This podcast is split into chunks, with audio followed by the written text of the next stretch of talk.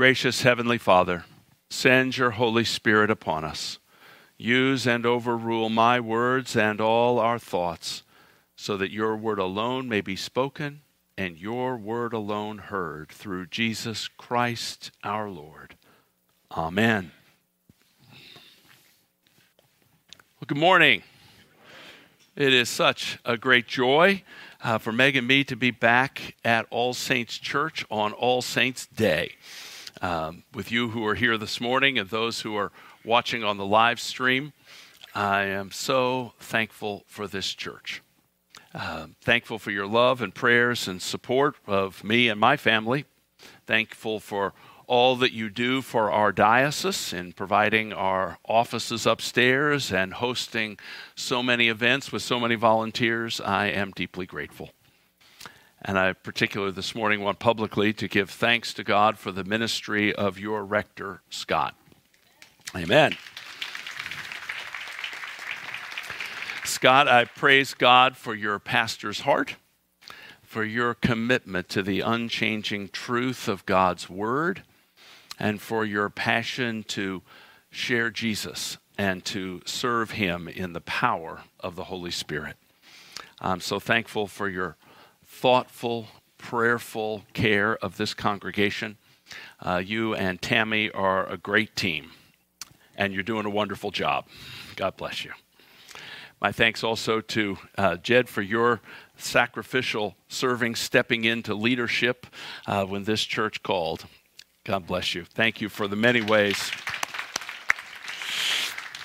Thank you for the many ways you serve God's church, and especially for your faithful pastoral care of our youth. God bless you. My thanks to your to your deacons, uh, to. Both Julie and Andy, uh, to your wonderful uh, staff team, uh, David and Desiree and Tara and Esther and Emily, uh, to Heather and Walt and the vestry. Um, my great thanks to you as well. Looking forward to our time together tomorrow evening. And uh, yes, here's here for your le- all of your leaders. To God be the glory. And I bring you greetings from our Archbishop. Uh, Archbishop Foley Beach of the Anglican Church in North America uh, sends his warm greetings to you all. Well, this morning, two young people are being confirmed. Uh, Luke and Riley are making a mature public commitment to Jesus Christ, taking for themselves uh, the vows made at their baptism and seeking the empowering of the Holy Spirit to live as followers of Jesus. As I've explained to them and to a few of you before, uh, the word confirmation is not in the Bible in the way that we use it, but the practice of confirmation is in the Bible. A number of important words are not in the Bible. Uh, the word Trinity, for example, is not in the Bible, uh, but the doctrine, the truth of the Trinity very much is in the Bible. Jesus said, go and baptize in the name of the Father and of the Son and of the Holy Spirit, but that just doesn't happen to use the word Trinity that we use. That shouldn't bother us. Um, I like to point out the word grandfather is not in the Bible. There are plenty of grandfathers, you know, so-and-so begat so-and-so who begat so-and-so. They just don't use our word for it. And similarly, the word confirmation is not in the Bible, but the practice of confirmation is. For example, in Second Timothy uh, chapter one, verse six, Paul writes to Timothy, fan into flame the gift of God which is in you through the laying on of my hands. That was Timothy's confirmation. When Paul, the apostle or bishop, as we would say, laid hands on Timothy to be filled and empowered with the Holy Spirit. Interestingly, that was not Timothy's ordination as a priest. That's in First Timothy chapter four, when Paul speaks to Timothy about the time where the other uh, priests laid hands on him, the council of elders, he calls it. Uh, and that's always been the way that the church has ordained priests. The bishop and the other priests laying hands on the one to be ordained. That was Timothy's ordination. But Second Timothy, Paul is speaking about when he alone laid hands on Timothy. And interestingly, that doesn't seem to be when Timothy first became a Christian, because it appears from Acts chapter sixteen that Timothy was already a disciple when he first met Paul. But Paul knew that even though Timothy was already a committed believer, it was important that he, as the apostle or bishop, lay hands on Timothy for the empowering of the Holy Spirit. That's what we call confirmation. It's a very biblical thing to do, and it's what Christians have been doing for two thousand years. Hands are laid on, the gospel faithfully passed on, all the way from the apostles until today. It is an amazing ancient pattern, and it's an incredible privilege for me as your bishop to get to pray for, for the two of you as you declare your faith in Christ today. Well, let's turn to God's word. We heard from John's gospel the great words of Jesus, our good shepherd, how he cares for us, his flock. He leads us and guides us. He calls us by name and he saves us. The thief comes only to steal and kill and destroy. But Jesus says, I came that they may have life and have it abundantly. How timely are those words for us as we see a growing culture of death around us. On this All Saints Day, as we praise God for faithful Christians on earth and in heaven, it is particularly appropriate that we consider what our faith teaches us about death and about the preciousness of human life. We find ourselves in a society where life is increasingly devalued, both at the earliest stages of life and at the end of life. The devaluing of life in the womb has inexorably led to the devaluing of life after birth as well. James D. Watson, the Nobel Prize winner who discovered the double helix of D N A, once said, if a child were not declared alive until three days after birth, then the parents could be allowed the choice. Only a few are given under the present system. The doctor could allow the child to die if the parents so choose. Watson's colleague, Francis Crick, also said, no newborn infant should be declared human until it has passed certain tests regarding its genetic endowment, and that if it fails these tests, it forfeits its right to live. Peter Singer, professor of bioethics at Princeton, said, killing a disabled infant is not morally equivalent to killing a person. Very often, it is not wrong at all. In his book, Practical Ethics, Singer brazenly admits the link between abortion and euthanasia, including the killing of children after birth. Singer writes, in dealing with the objection to the view of abortion presented in Chapter six, we have already looked beyond abortion to infanticide. In so doing, we will have confirmed the suspicion of supporters of the sanctity of human life, that once abortion is accepted, euthanasia lurks around the next corner. Singer goes on, I do not deny that if one accepts abortions, abortion on the grounds provided in Chapter six, the case for killing other human beings in certain circumstances is strong. As I shall try to show in this chapter, however, this is not something to be regarded with horror. On the contrary, once we abandon those doctrines about the sanctity of human life, that as we saw in Chapter four, collapse as soon as they are questioned, it is the refusal to accept killing that is in some cases horrific. Singer goes on to explain that his so-called total view ethic treats infants as replaceable, just like animals. And this from a professor of bioethics at one of America's most prestigious universities. And these are not isolated comments. You may recall that in two thousand nineteen, the governor of Virginia appeared to endorse infanticide when he said, the infant would be delivered. The infant would be kept comfortable. The infant would be resuscitated if that's what the mother and the family desired. And then a discussion would ensue between the physicians and the mother. I wish that could be dismissed by saying that the governor didn't really mean that. But the governor is himself a pediatric neurologist, and he knew exactly what he meant when he suggested that the baby might be left to die. Friends, when it comes to the sanctity of life, we are nowhere near the bottom of the slippery slope. C B S News reports that in Iceland, Down syndrome has been almost entirely eliminated, not because they've cured it, but because through the mandatory availability of testing, parents are opting to eliminate through abortion nearly all the children who have it. Leo Alexander was the American psychiatric representative to the Nuremberg trials, which brought to justice the mass murderers of the Nazi death camps of World War Two. Alexander explained the origin of the Nazi Holocaust by saying, "It all began with the concept that there was such a thing as a human life not worthy to be lived."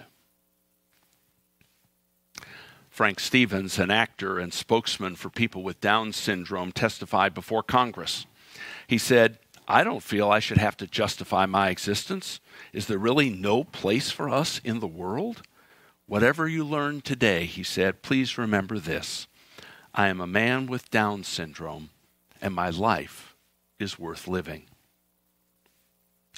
I can't imagine a more central expression of our faith in Christ than the sanctity of life. Of course, there are other priority concerns, and this church embodies many of them. But the value of human life is foundational. It is rock-bottom biblical truth. It's also a priority concern of our church. The Anglican Church in North America put in our canons from day one the directive that all members and clergy are called to promote and respect the sanctity of life, of every human life, from conception to natural death. These issues affect us all so deeply. Across our diocese, I see members of our churches and our communities who are wounded and grieving over past abortions, and they are struggling over end-of-life issues in their own families. They are so very vulnerable to this culture of death that is pressing in on teenagers and the elderly and others to take their own lives. And many know the lasting pain after a loved one has taken his or her own life. This is not one of those issues where everyone in our society agrees on the goal and then just disagrees, however sharply, on how to get there. No, there are forces with growing power that do not share our core conviction about life. Consider what has happened in Oregon, the first state to legalize assisted suicide. Barbara Wagner had recurrent lung cancer, and Randy Stroop had prostate cancer. Both were on Medicaid, and the state of Oregon refused to authorize chemotherapy.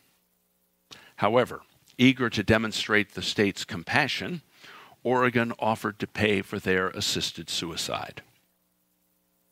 Randy Stroop told the media, "It dropped my chin to the floor. How could they not pay for medication that would help my life and yet offer to pay to end my life?"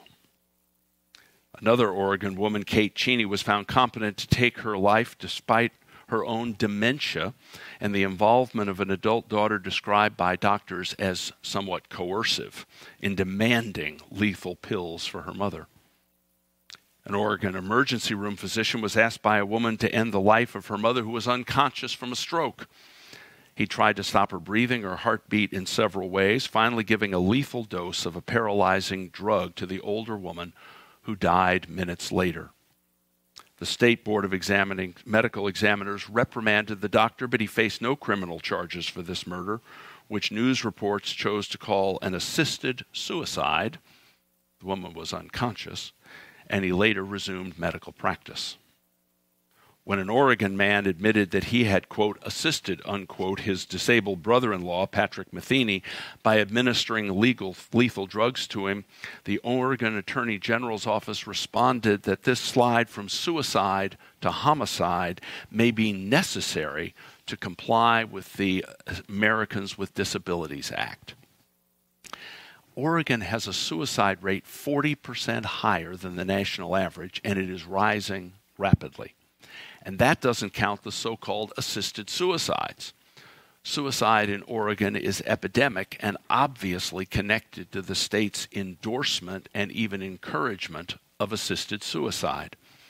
And yet, in an almost absurdly ironic way, The state's health authority claims to be working to prevent deaths by suicide and offers a suicide prevention hotline.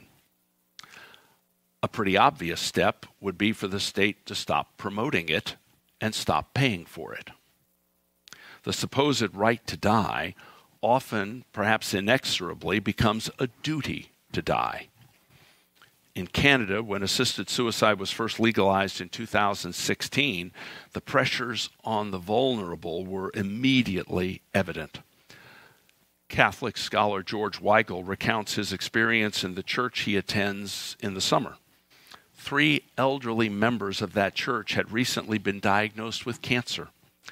Less than a year after the initial legalization of assisted suicide, the first thing each of these elderly women was asked after being told their diagnosis was, "Do you wish to be euthanized?"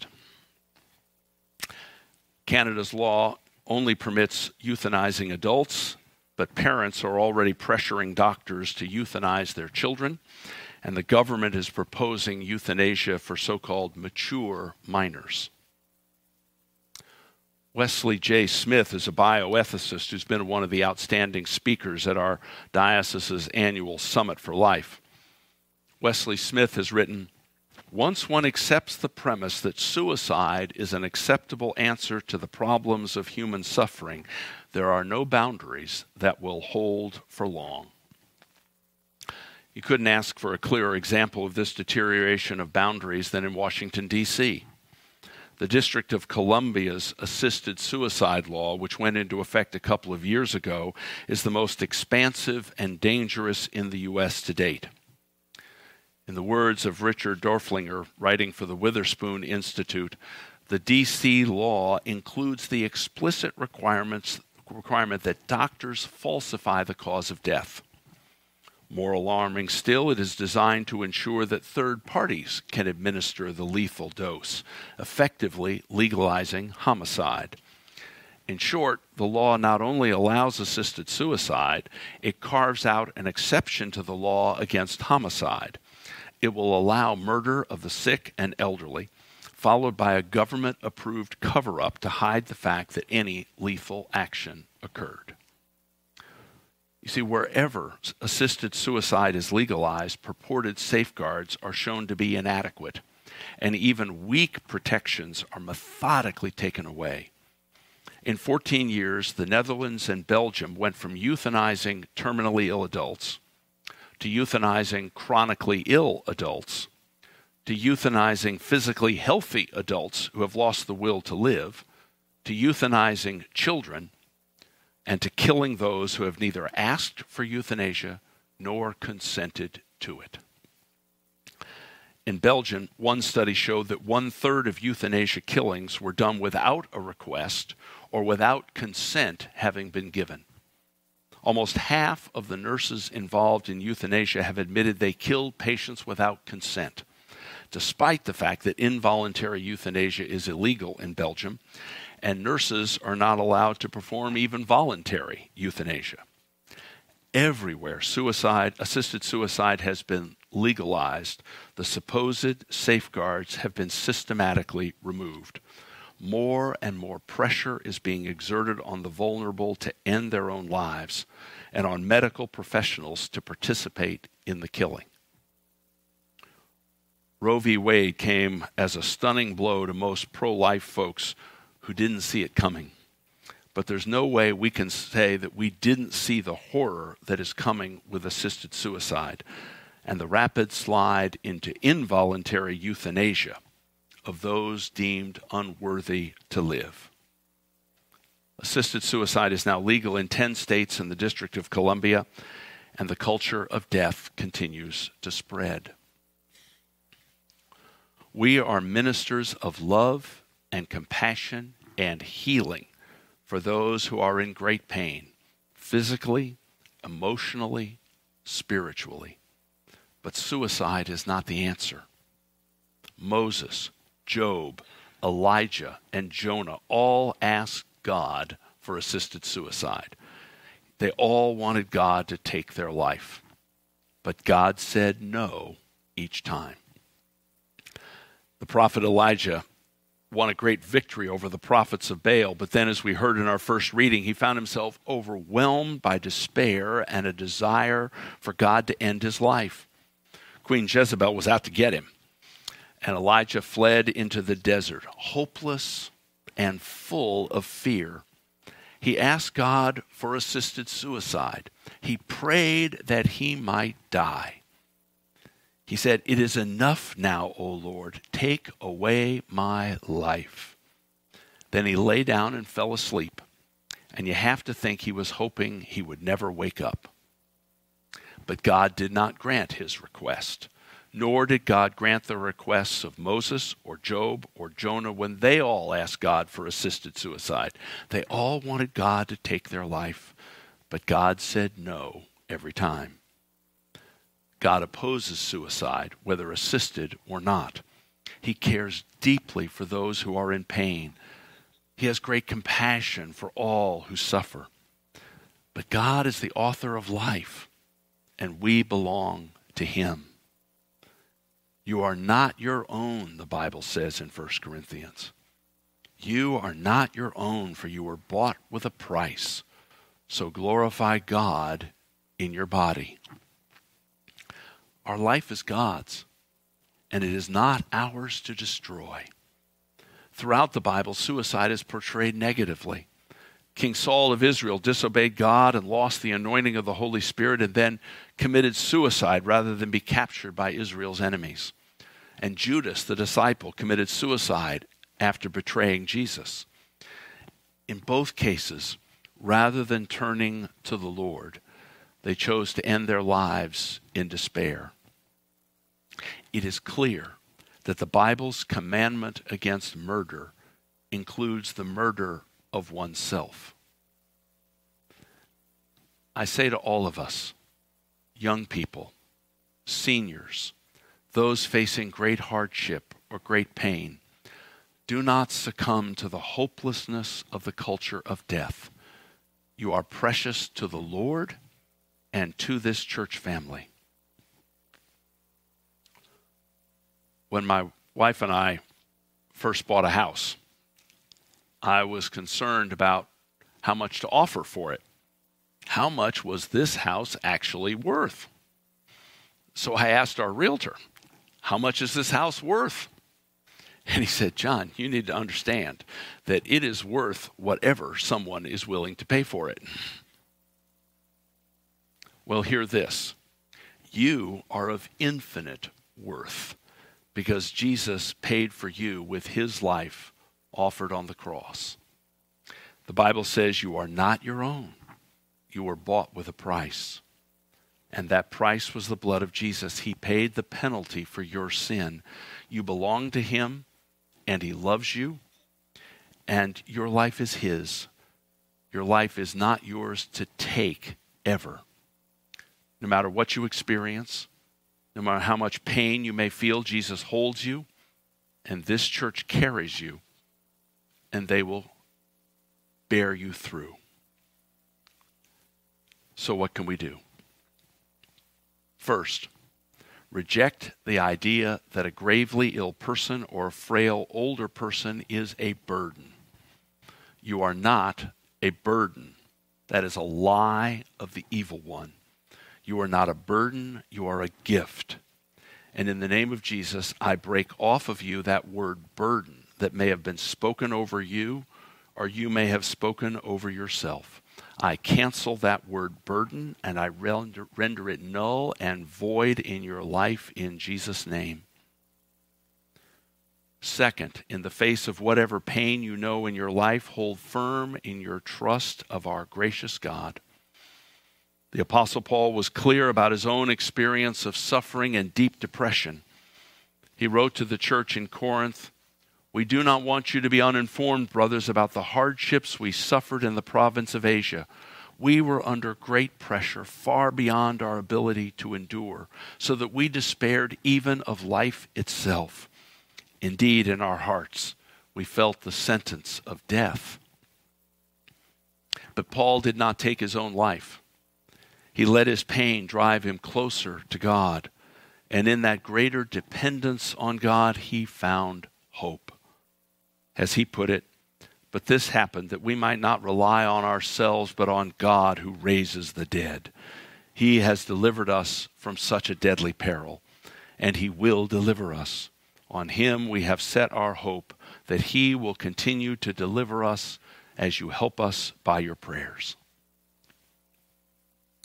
And third, continue to care for those who are weak and vulnerable. Those in your family, of course, and those in this church family. You are an amazingly loving, caring church. But keep on reaching out in this community to those who are isolated and alone, whether it's the nursing home resident that no one ever visits, or the person battling mel- mental illness, or the pregnant mom in a crisis pregnancy center. I call upon you to honor life personally, pastorally, publicly, to pray and care for the weak and vulnerable, and to speak out for the voiceless. The devil comes to steal and kill and destroy, but Jesus came that we might have life and have it abundantly. As Moses said to the people of Israel, I call heaven and earth to witness against you today that I have set before you life and death, blessing and curse. Therefore choose life, that you and your offspring may live, loving the Lord your God, obeying his voice, and holding fast to him. For he is your life and length of days. Amen.